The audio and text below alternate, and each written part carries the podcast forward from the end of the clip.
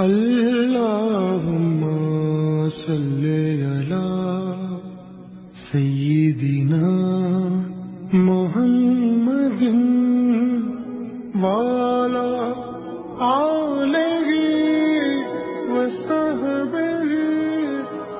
ہدایت کی ایک ہنسی شفق لے کر میرے مصطفیٰ میرے مصطفیٰ، کفر کے اندھیروں میں نور کا طبق لے کر میرے مصطفیٰ میرے مصطفیٰ. الرحیق المقتوم ایپیسوڈ 22. پہلی بیعت اقبا. ہم بتا چکے ہیں کہ نبوت کے 11ویں سال موسم حج میں یثرب کے 6 آدمیوں نے اسلام قبول کر لیا تھا اور رسول اللہ صلی اللہ علیہ وسلم سے وعدہ کیا تھا کہ اپنی قوم میں جا کر آپ کی رسالت کی تبلیغ کریں گے. اس کا نتیجہ یہ ہوا کہ اگلے سال موسم حج آیا، یعنی ذی الحجہ 12 نبوی مطابق جولائی 621 عیسوی، تو 12 آدمی آپ صلی اللہ علیہ وسلم کی خدمت میں حاضر ہوئے. ان میں حضرت جابر بن عبداللہ بن ریاب کو چھوڑ کر باقی 5 وہی تھے جو پچھلے سال بھی آ چکے تھے، اور ان کے علاوہ 7 آدمی نئے تھے جن کے نام یہ ہیں. نمبر 1 ماز بن الحارس ابن افرا، قبیلہ بنی نجار. نمبر 2 زکوان بن عبد القیس، قبیلہ بنی زریق. نمبر 3 عبادہ بن صامت، قبیلہ بنی غنم. نمبر 4 یزید بن سالمہ، قبیلہ بنی غنم کے حلیف. نمبر 5 عباس بن عبادہ بن نحلہ، قبیلہ بنی سالم. نمبر 6 ابو الہیثم بن التیہان، قبیلہ بنی عبد الاشہل. نمبر 7 عويم بن سادہ، قبیلہ بنی امر بن اوف. ان میں صرف عقیر کے 2 آدمی قبیلہ اوس سے تھے، بقیہ سب کے سب قبیلہ قدرت سے تھے. ان لوگوں نے رسول اللہ صلی اللہ علیہ وسلم سے مینا میں عقبہ کے پاس ملاقات کی اور آپ سے چند باتوں پر بیعت کی. یہ باتیں وہی تھی جن پر آئندہ صلح حدیبیہ کے بعد اور فتح مکہ کے وقت عورتوں سے بیعت لی گئی. عقبہ کی اس بیعت کی تفصیل صحیح بخاری میں حضرت عبادہ بن صامت سے مروی ہے. وہ بیان کرتے ہیں کہ رسول اللہ صلی اللہ علیہ وسلم نے فرمایا، آؤ مجھ سے اس بات پر بیعت کرو کہ اللہ کے ساتھ کسی چیز کو شریک نہ کرو گے، چوری نہ کرو گے، زنا نہ کرو گے، اپنی اولاد کو قتل نہ کرو گے، اپنے ہاتھ پاؤں کے درمیان سے گھڑ کر کوئی بہتان نہ لاؤ گے، اور کسی بھلی بات میں میری نافرمانی نہ کرو گے. جو شخص یہ ساری باتیں پوری کرے گا اس کا اجر اللہ پر ہے، اور جو شخص ان میں سے کسی چیز کا ارتکاب کر بیٹھے گا پھر اسے دنیا ہی میں اس کی سزا دی جائے گی تو یہ اس کے لیے کفارہ ہوگی، اور جو شخص ان میں سے کسی چیز کا ارتکاب کر بیٹھے پھر اللہ اس پر پردہ ڈال دے گا تو اس کا معاملہ اللہ کے حوالے ہے، چاہے گا تو سزا دے گا اور چاہے گا تو معاف کر دے گا. حضرت عبادہ رضی اللہ عنہ فرماتے ہیں کہ ہم نے اس پر آپ صلی اللہ علیہ وسلم سے بیعت کی. مدینے میں اسلام کا سفیر.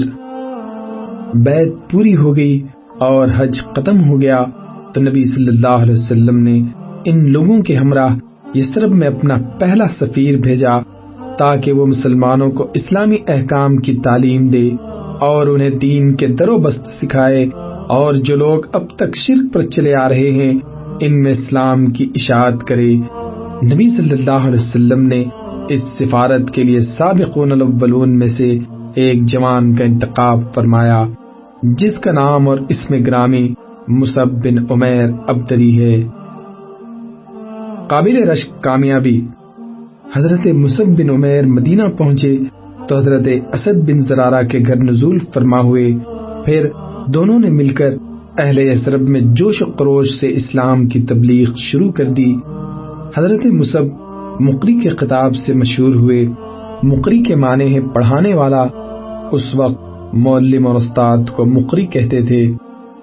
تبلیغ کے سلسلے میں ان کی کامیابی کا ایک نہایت شاندار واقعہ یہ ہے کہ ایک روز حضرت اسد بن زرارہ انہیں ہمراہ لے کر بنی عبد الاشل اور بنی ظفر کے محلے میں تشریف لے گئے اور وہاں بنی ظفر کے ایک باغ کے اندر مرق نامی کنویں پر بیٹھ گئے۔ ان کے پاس چند مسلمان بھی جمع ہو گئے۔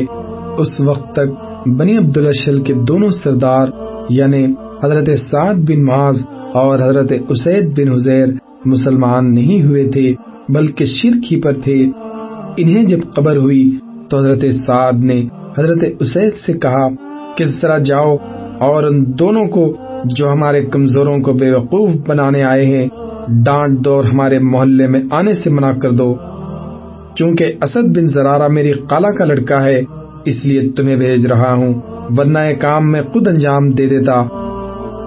اسید نے اپنا حربہ اٹھایا اور ان دونوں کے پاس پہنچے۔ حضرت اسد بن زرارہ نے انہیں آتا دیکھ کر حضرت مصعب سے کہا، یہ اپنی قوم کا سردار تمہارے پاس آ رہا ہے، اس کے بارے میں اللہ سے سچائی اختیار کرنا۔ حضرت مصعب نے کہا، اگر یہ بیٹھا تو اس سے بات کروں گا۔ اسید پہنچے تو ان کے پاس کھڑے ہو کر سخت سست کہنے لگے، بولے، تم دونوں ہمارے یہاں کیوں آئے ہو؟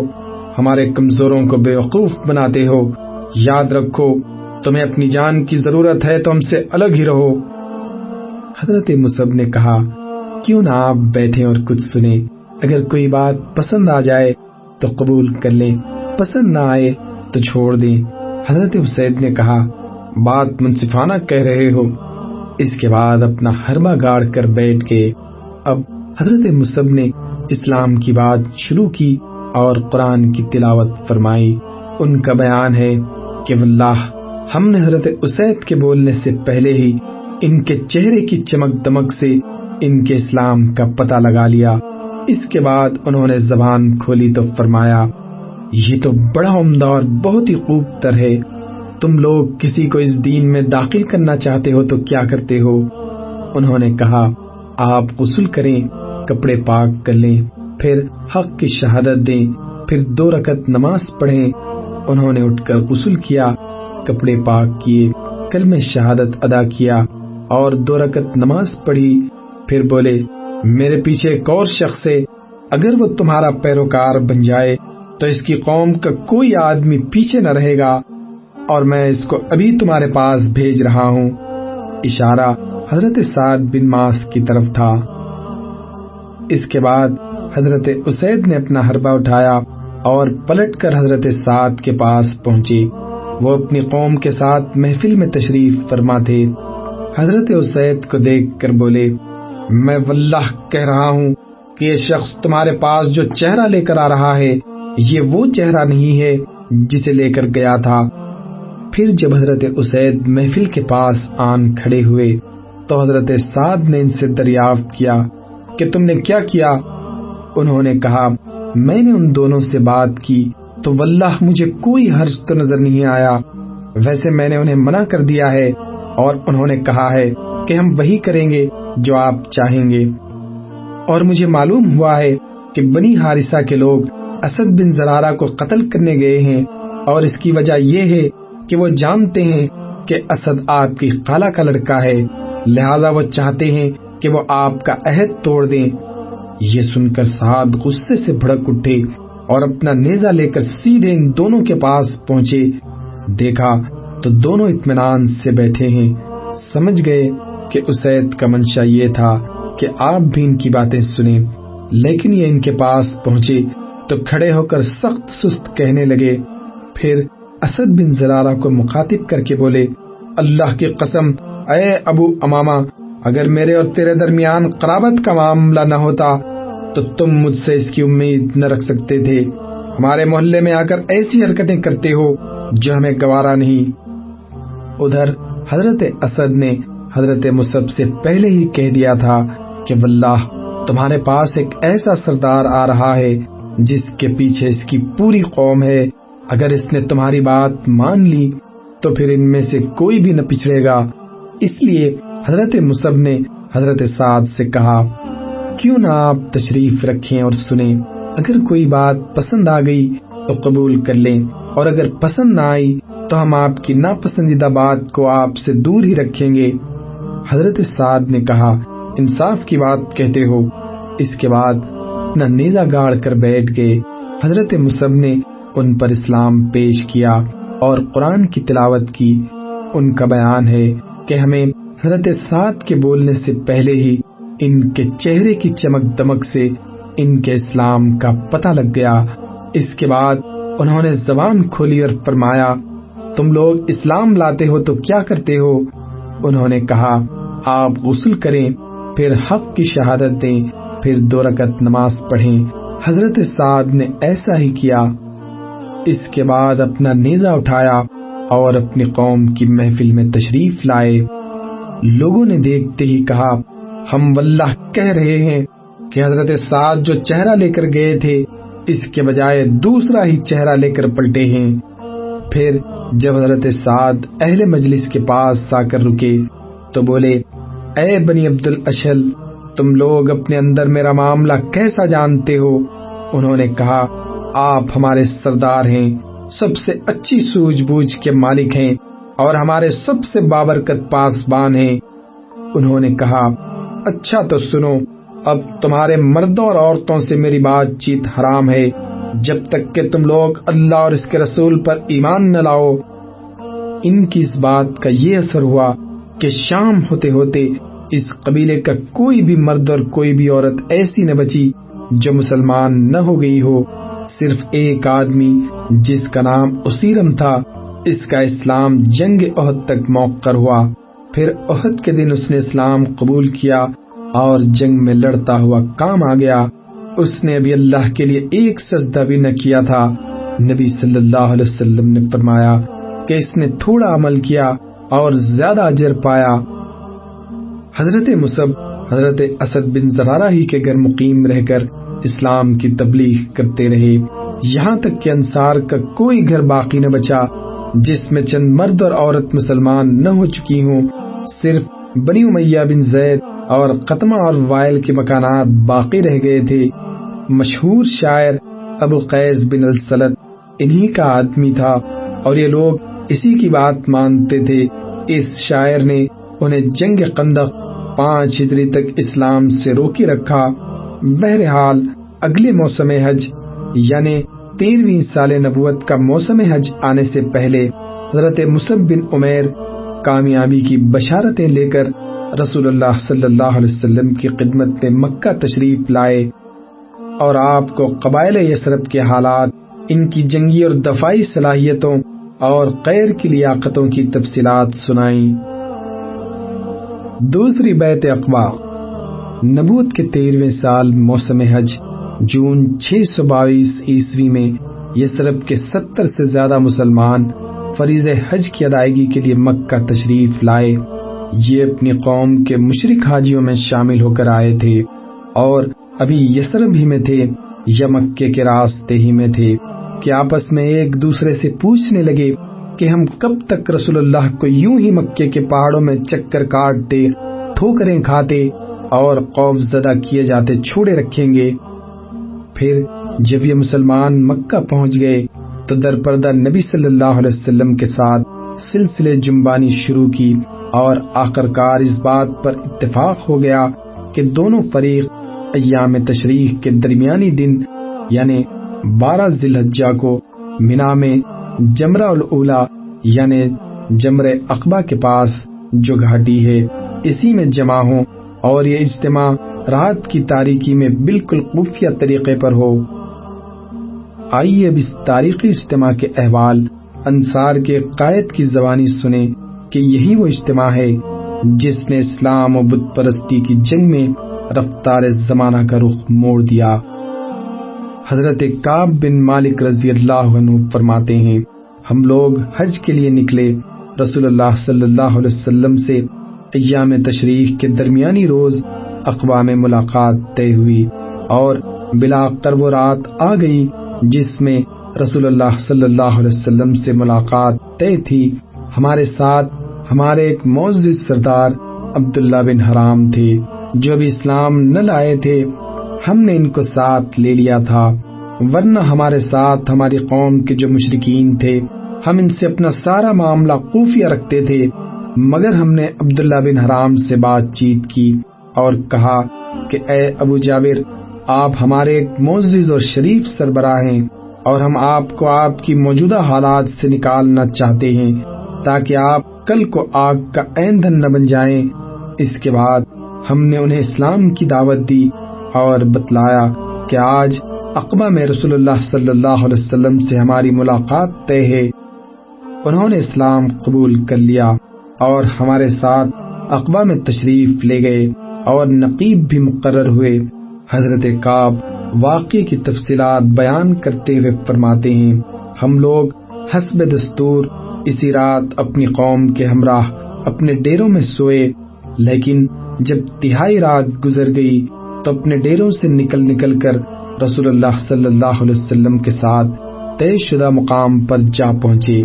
ہم اس طرح چپکے چپکے دبک کر نکلتے تھے جیسے چڑیا گھونسلے سے سکڑ کر نکلتی ہے، یہاں تک کہ ہم صبح عقبہ میں جمع ہو گئے۔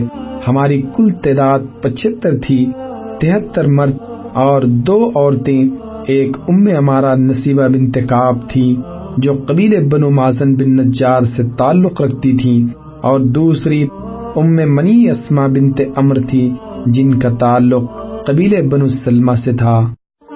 ہم سب گھاٹی میں جمع ہو کر رسول اللہ صلی اللہ علیہ وسلم کا انتظار کرنے لگے، اور آخر وہ لمحہ آ ہی گیا جب آپ تشریف لائے۔ آپ کے ساتھ آپ کے چچا حضرت عباس بن عبد المطلب بھی تھے۔ وہ اگرچہ ابھی تک اپنی قوم کے دین پر تھے، مگر چاہتے تھے کہ اپنے بھتیجے کے معاملے میں موجود رہیں اور ان کے لیے پختہ اطمینان حاصل کر لیں۔ سب سے پہلے بات بھی انہی نے شروع کی۔ گفتگو کا آغاز اور حضرت عباس کی طرف سے معاملے کی نزاکت کی تشریح۔ مجلس مکمل ہو گئی تو دینی اور فوجی تعاون کے عہد و پیمان کو قطعی اور آخری شکل دینے کے لیے گفتگو کا آغاز ہوا۔ رسول اللہ صلی اللہ علیہ وسلم کے چچا حضرت عباس نے سب سے پہلے زبان کھولی۔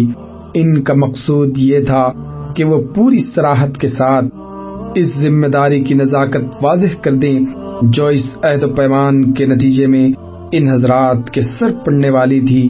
چنانچہ انہوں نے کہا، قزرج کے لوگوں، ہمارے اندر محمد کی جو حیثیت ہے وہ تمہیں معلوم ہے صلی اللہ علیہ وسلم۔ ہماری قوم کے جو لوگ دینی نقطہ نظر سے ہماری ہی جیسی رائے رکھتے ہیں، ہم نے محمد کو ان سے محفوظ رکھا ہے صلی اللہ علیہ وسلم۔ وہ اپنی قوم اور اپنے شہر میں قوت و عزت اور طاقت و حفاظت کے اندر ہیں، مگر اب وہ تمہارے یہاں جانے اور تمہارے ساتھ لاحق ہونے پر مصر ہیں۔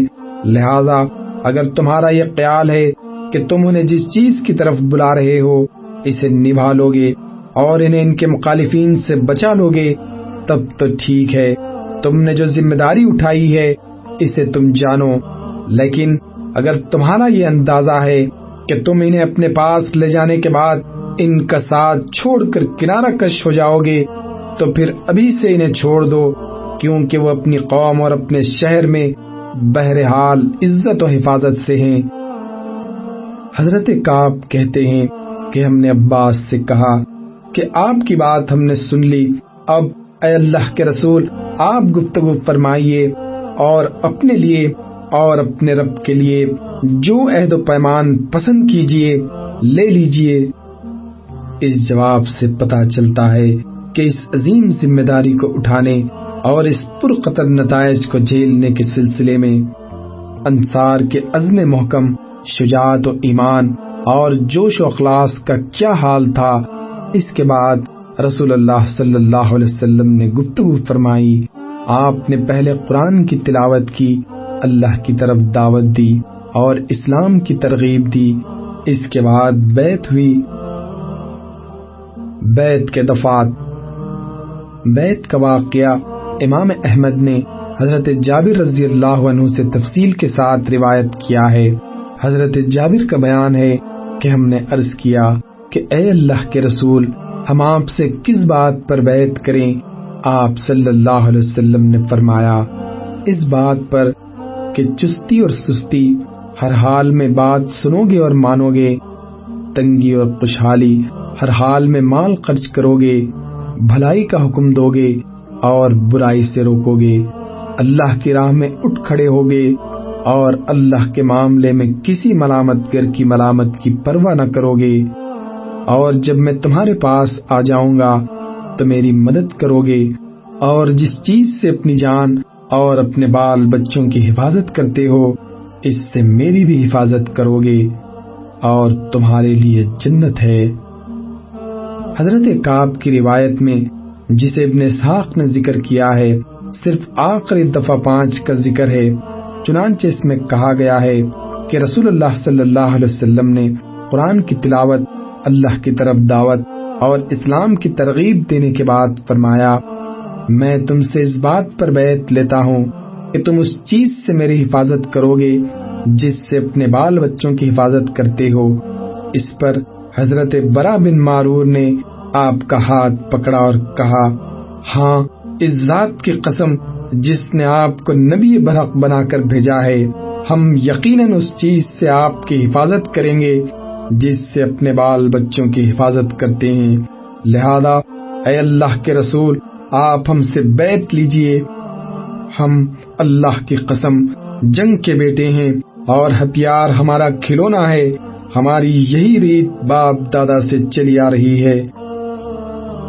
حضرت کعب کہتے ہیں کہ حضرت براء رسول اللہ صلی اللہ علیہ وسلم سے بات کر ہی رہے تھے کہ ابو الہیثم بن التیہان نے بات کاٹتے ہوئے کہا، اے اللہ کے رسول، ہمارے اور کچھ لوگوں یعنی یہود کے درمیان عہد و پیمان کی رسیاں ہیں اور اب ہم ان رسیوں کو کاٹنے والے ہیں، تو کہیں ایسا تو نہیں ہوگا کہ ہم ایسا کر ڈالیں پھر اللہ آپ کو غلبہ و ظہور عطا فرمائے تو آپ ہمیں چھوڑ کر اپنی قوم کی طرف پلٹ آئیں۔ یہ سن کر رسول اللہ صلی اللہ علیہ وسلم نے تبسم فرمایا، پھر فرمایا، نہیں، بلکہ آپ لوگوں کا خون میرا خون اور آپ لوگوں کی بربادی میری بربادی ہے، میں آپ سے ہوں اور آپ مجھ سے ہیں، جس سے آپ جنگ کریں گے اس سے میں جنگ کروں گا اور جس سے آپ صلح کریں گے اس سے میں صلح کروں گا۔ خطرناکی بیعت کی مقرر یاد دہانی۔ بیعت کی شرائط کے متعلق گفت شنید مکمل ہو چکی اور لوگوں نے بیعت شروع کرنے کا ارادہ کیا تو صف اول کے 2 مسلمان جو 11 نبوت اور 12 نبوت کے ایام حج میں مسلمان ہوئے تھے یکے بعد دیگرے اٹھے تاکہ لوگوں کے سامنے ان کی ذمہ داری کی نزاکت اور خطرناکی کو اچھی طرح واضح کر دیں اور یہ لوگ معاملے کے سارے پہلوؤں کو اچھی طرح سمجھ لینے کے بعد ہی بیعت کریں۔ اس سے یہ بھی پتہ لگانا مقصود تھا کہ قوم کس حد تک قربانی دینے کے لیے تیار ہے۔ ابن ساخ کہتے ہیں کہ جب لوگ بیعت کے لیے جمع ہو گئے تو حضرت عباس نے عبادہ بن نحلہ سے کہا، تم لوگ جانتے ہو کہ ان سے کس بات پر بیعت کر رہے ہو؟ آوازیں آئیں، جی ہاں۔ حضرت عباس نے کہا، تم ان سے سرخ اور سیاہ لوگوں سے جنگ پر بیعت کر رہے ہو، اگر تمہارا یہ خیال ہے کہ جب تمہارے اموال کا صفایا کر دیا جائے گا اور تمہارے اشراف قتل کر دیے جائیں گے تو تم ان کا ساتھ چھوڑ دو گے تو ابھی سے چھوڑ دو، کیونکہ اگر تم نے انہیں لے جانے کے بعد چھوڑ دیا تو یہ دنیا اور آخرت کی رسوائی ہوگی، اور اگر تمہارا یہ خیال ہے کہ تم مال کی تباہی اور اشراف کے قتل کے باوجود عہد نبھاؤ گے جس کی طرف تم نے انہیں بلایا ہے تو پھر بے شک تم انہیں لے لو، کیونکہ یہ اللہ کی قسم دنیا اور آخرت کی بھلائی ہے۔ اس پر سب نے بیک آواز کہا، ہم مال کی تباہی اور اشراف کے قتل کا قطرہ مول لے کر انہیں قبول کرتے ہیں، ہاں اے اللہ کے رسول، ہم نے یہ عہد پورا کیا تو ہمیں اس کے عوض کیا ملے گا؟ آپ صلی اللہ علیہ وسلم نے فرمایا، جنت۔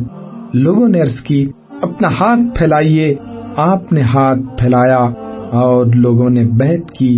حضرت جابر کا بیان ہے کہ اس وقت ہم بیعت کرنے اٹھے تو حضرت اسد بن زرارہ نے، جو ان 70 آدمیوں میں سب سے کم عمر تھے، آپ کا ہاتھ پکڑ لیا اور بولے، اہل یثرب ذرا ٹھہر جاؤ، ہم آپ کی خدمت میں اونٹوں کے کلیجے مار کر اس یقین کے ساتھ حاضر ہوئے ہیں کہ آپ اللہ کے رسول ہیں. آج آپ کو یہاں سے لے جانے کے معنی ہیں سارے عرب سے دشمنی، تمہارے چیرہ سرداروں کا قتل اور تلواروں کی مار. لہذا اگر یہ سب کچھ برداشت کر سکتے ہو تب تو انہیں لے چلو اور تمہارا اجر اللہ پر ہے، اور اگر تمہیں اپنی جان عزیز ہے تو انہیں ابھی سے چھوڑ دو، یہ اللہ کے نزدیک زیادہ قابل قبول عذر ہوگا.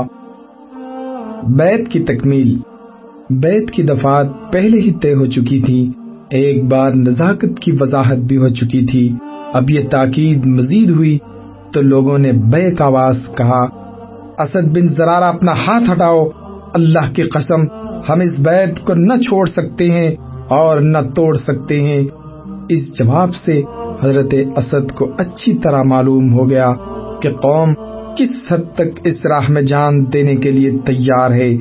در حقیقت حضرت اسد بن زرارہ حضرت مصعب بن عمیر کے ساتھ مل کر مدینے میں اسلام کے سب سے بڑے مبلغ تھے، اس لیے طبعی طور پر وہی ان بیعت کنندگان کے دینی سربراہ بھی تھے، اور اسی لیے سب سے پہلے انہی نے بیعت بھی کی. چنانچہ ابن ساخ کی روایت ہے کہ بنو نجار کہتے ہیں کہ اسد بن زرارہ سب سے پہلے آدمی ہیں جنہوں نے آپ سے ہاتھ ملایا، اور اس کے بعد بیعت عامہ ہوئی. حضرت جابر کا بیان ہے کہ ہم لوگ ایک ایک آدمی کر کے اٹھے اور آپ نے ہم سے بیعت لی اور اس کے عوض جنت کی بشارت دی. باقی رہیں دو عورتیں جو اس موقع پر حاضر تھیں تو ان کی بیعت صرف زبانی ہوئی. رسول اللہ صلی اللہ علیہ وسلم نے کبھی کسی اجنبی عورت سے مصافحہ نہیں کیا. 12 نقیب.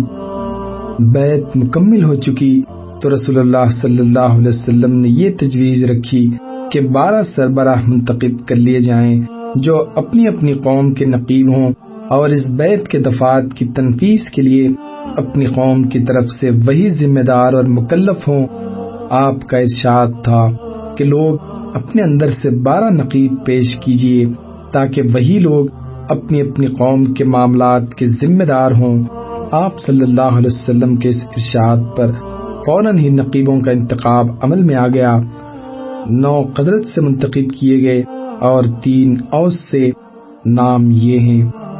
قزرج کے نخبہ: نمبر 1 اسد بن زرارہ بن عدس، نمبر 2 سعد بن ربی بن امر، نمبر 3 عبداللہ بن رواحہ بن سالبہ، نمبر 4 رافع بن مالک بن اجلان، نمبر 5 براء بن معرور بن صخر، نمبر 6 عبداللہ بن امر بن حرام، نمبر 7 عبادہ بن صامت بن قیس، نمبر 8 سعد بن عبادہ، نمبر 9 منظر بن امر بن قنیس.